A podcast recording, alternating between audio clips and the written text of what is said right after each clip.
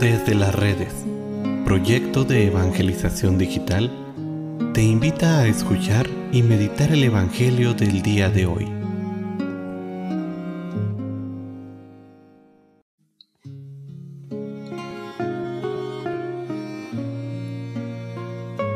El día de hoy, domingo 27 de marzo, escuchemos con atención el Santo Evangelio según San Lucas. En aquel tiempo, se acercaban a Jesús los publicanos y los pecadores para escucharlo. Por lo cual los fariseos y los escribas murmuraban entre sí, Este recibe a los pecadores y come con ellos. Jesús les dijo entonces esta parábola. Un hombre tenía dos hijos, y el menor de ellos le dijo a su padre, Padre, dame la parte de la herencia que me toca. Y él le repartió los bienes.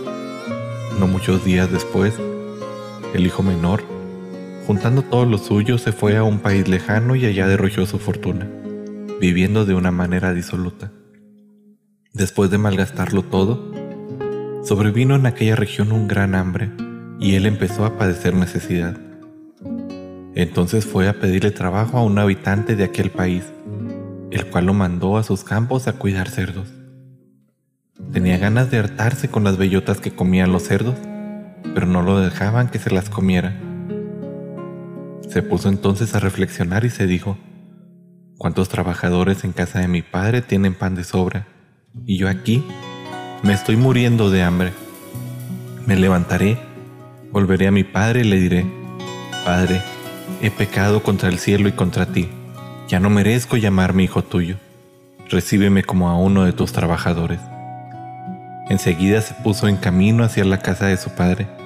Estaba todavía lejos cuando su padre lo vio y se enterneció profundamente. Corrió hacia él y echándole los brazos al cuello lo cubrió de besos. El muchacho le dijo, Padre, he pecado contra el cielo y contra ti, ya no merezco llamarme hijo tuyo. Pero el padre le dijo a sus criados, Pronto, traigan la túnica más rica y vístansela, póngale un anillo en el dedo y sandalias en los pies Traigan el becerro gordo y mátenlo. Comamos y hagamos una fiesta porque este hijo mío estaba muerto y ha vuelto a la vida. Estaba perdido y lo hemos encontrado. Y empezó el banquete. El hijo mayor estaba en el campo y al volver, cuando se acercó a la casa oyó la música y los cantos. Entonces llamó a uno de los criados y le preguntó qué pasaba. Este le contestó, Tu hermano ha regresado y tu padre mandó matar al becerro gordo por haberlo recobrado sano y salvo. El hermano mayor se enojó y no quería entrar. Salió entonces el padre y le rogó que entrara, pero él replicó, Hace tanto tiempo que te sirvo sin desobedecer jamás una orden tuya, y tú no me has dado nunca ni un cabrito para comérmelo con mis amigos. Pero, eso sí, viene ese hijo tuyo que despilfarró sus bienes con malas mujeres, y tú mandas matar al becerro gordo? El padre repuso, Hijo, tú siempre estás conmigo y todo lo mío es tuyo, pero era necesario hacer fiesta y regocijarnos, porque tu hermano estaba muerto y ha vuelto a la vida, estaba perdido y lo hemos encontrado. Palabra del Señor.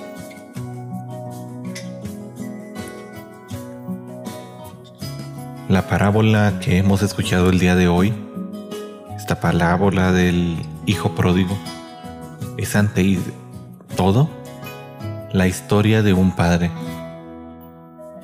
Cada escena de este relato habla por sí sola, pero es en el momento fundamental del abrazo que nos habla de modo muy especial al corazón. En esta ocasión acerquémonos a Dios y dejémonos abrazar por Él, ya que Él es un buen Padre. Él es nuestro Padre que nos ama con todo su corazón. Vemos que Jesús no exigía a los pecadores unas condiciones para poder encontrarse con Él. Lo mismo hace el Padre en esta parábola. No pone un letrero a la entrada de sus tierras que dice paso restringido casa reservada para los leales. Basta con ser el Hijo De esta manera ya se tienen las puertas abiertas y todos los derechos a este corazón misericordioso de Dios. Cuánta esperanza nos da cada vez que nos alejamos de la casa recordar que las puertas de Dios, las puertas de su corazón siempre estarán abiertas. Solo depende de nosotros tomar la decisión de volver. Me pondré en camino a donde está mi Padre.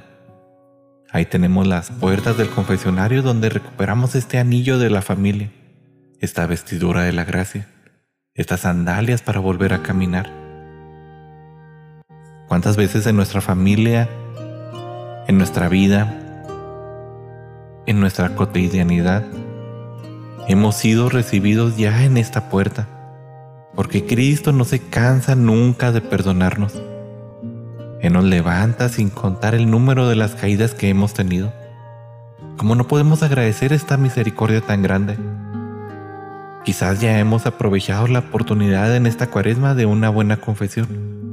O quizás estemos pensando hacerlo pronto.